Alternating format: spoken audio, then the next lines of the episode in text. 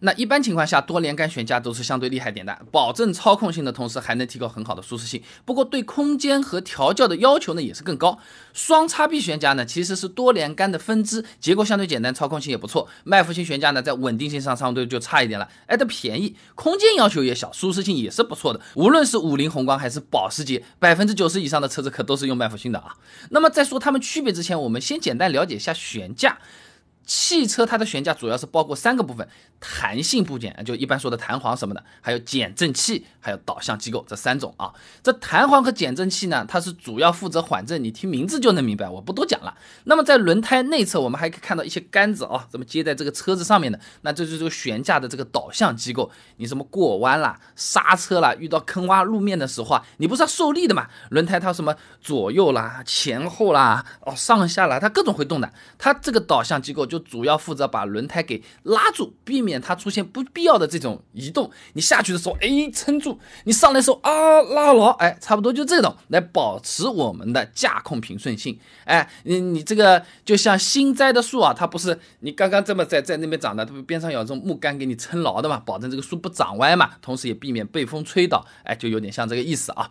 那么麦弗逊双叉臂。多连杆悬架，它们的主要区别是什么呢？就是导向机构里面的连杆结构和排布方法是不一样的。有些嘛是岔开的一个 V 字形的哦，那这个就是叉臂嘛，对不对？那如果导向结构里面只有一根的，哎，就是麦弗逊悬架。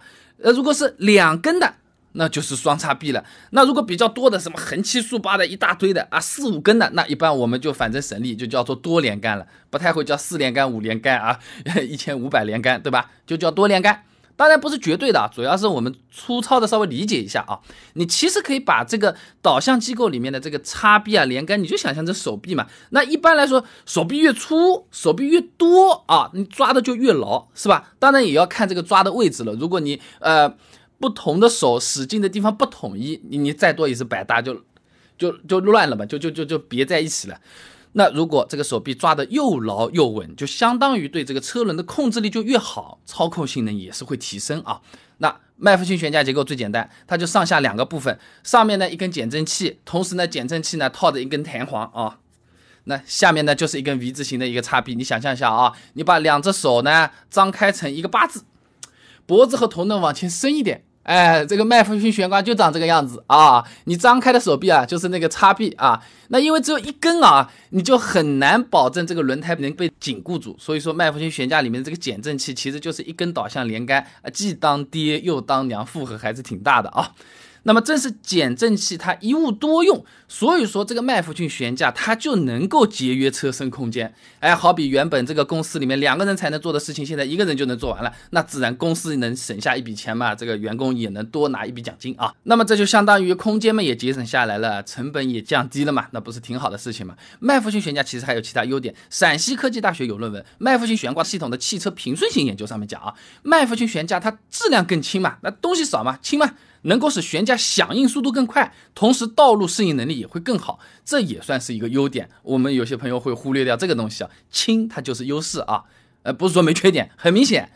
减震器是有导向功能，但主要是用来减震的，所以它的导向性上就会差一点。你遇到一些极限的情况下，它就不太好应对了。那就好像我们前面说的，平时公司事情不是很多的，你一个人就把两个人的事情做完了。那好了，你遇到忙的时候，一个人加班都不太做得完的这个事情，你乘以二，让一个人去做，人家要去打吊瓶了，是不是？汽车主流悬架系统解析上面讲啊，麦弗逊悬架欠缺对来自于左右方的。冲击和反作用力，哎，这悬挂刚度就比较弱，主要表现的就是车辆你转弯的时候，砸那种倾斜过大啊，哎，这紧急刹车的时候，嗯，这个一个点头会点下去的。那说白了，就麦弗逊悬架它的操控性、驾驶平顺性相对是差一些的，好处呢是便宜、空间大。那么这些缺点它是可以通过一些设计来改善的。你比如说宝马三系上面，它就是用双球节悬架设计来改善操控的。它呢是把 V 型的那个叉臂掰开成两根，一上一下分开安装的。呃，我们后期配一个图给你看一下啊。那从车子上面看还是一个 V 字形，当然这样做确实能够改善车子侧倾和点头的情况。不过成本和调教难度相对会增加一点。嗯，买的时候无所谓，你车子要做四轮定位，撞了下去修的时候，维修厂师傅要哭了，人家一天修好了，你这个要四五天打。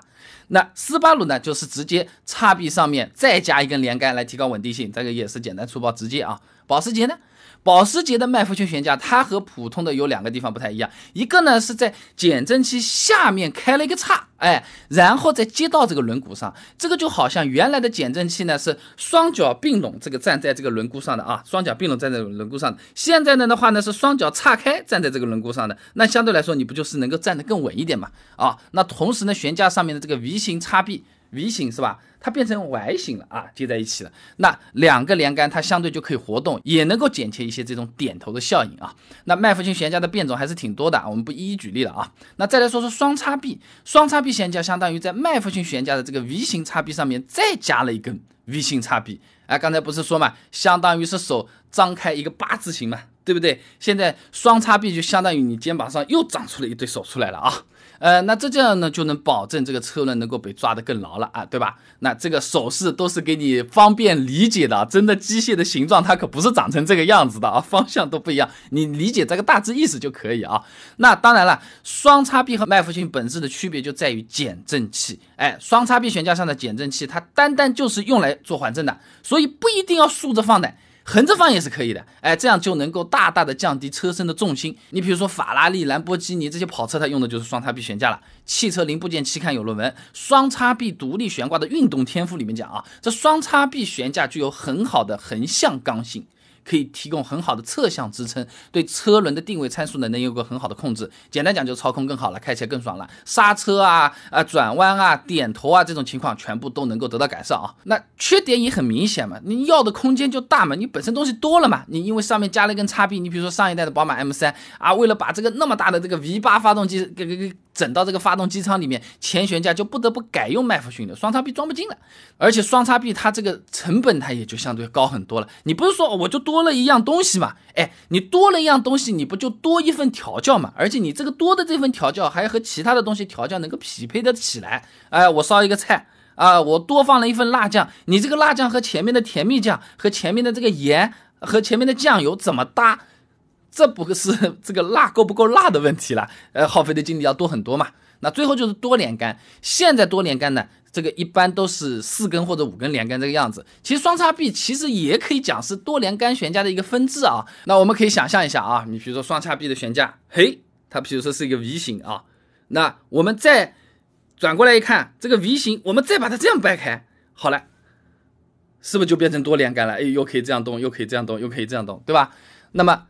这个就叫四连杆了，对吧？那五连杆的话，有可能是在纵向上面再加一根连杆来增加稳定性啊。我手指都不够用了，你看图片啊。所以说，在操控平顺性和舒适性上面，多连杆悬架可以全面的超过双叉臂。湖南大学有论文《汽车多连杆悬架的多目标优化与分析》上面讲啊，多连杆式悬挂的舒适性是所有悬挂中最好的，同时能够完全针对车型做匹配和调教，最大限度发挥轮胎的抓地力，提高整车的操控极限。哎，你就这么理解，双叉。就像是一套高级的成品西装，这个质感啊、舒适性啊，看起来这种体面人啊什么的，已经很不错了啊。但是多连杆的话，就是私人定制西装，一个个地方都给你量好，量体裁衣，等三个月啊，弄好回来完全贴合，完美无缺，大概就这么个差距啊。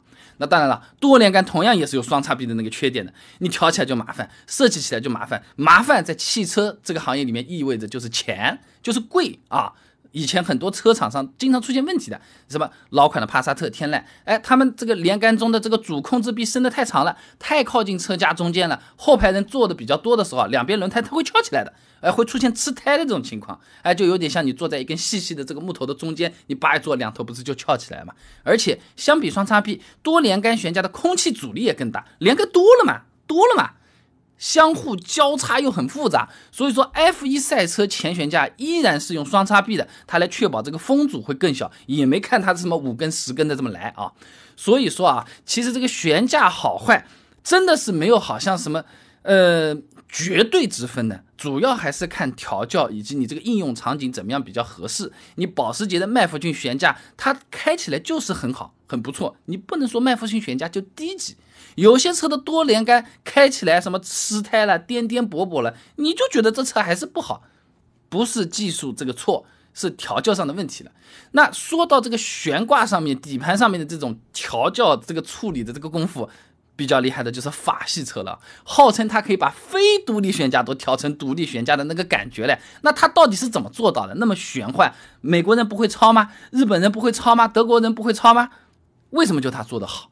这悬挂它是决定操控性的，大家都说宝马操控性很不错啊，那是因为它的悬架调教的好，还是说除此之外它也有它的独特的老干妈酱料来保持它生意始终很好啊？这些相关的资料。内容论文我都给你准备好了，想看的话很简单，关注微信公众号“备胎说车”，回复关键词“悬架”就可以了。那我们这个公众号每天给你一段汽车使用小干货，文字、音频、视频，你选自己喜欢的版本就可以了。备胎说车，等你来玩哦。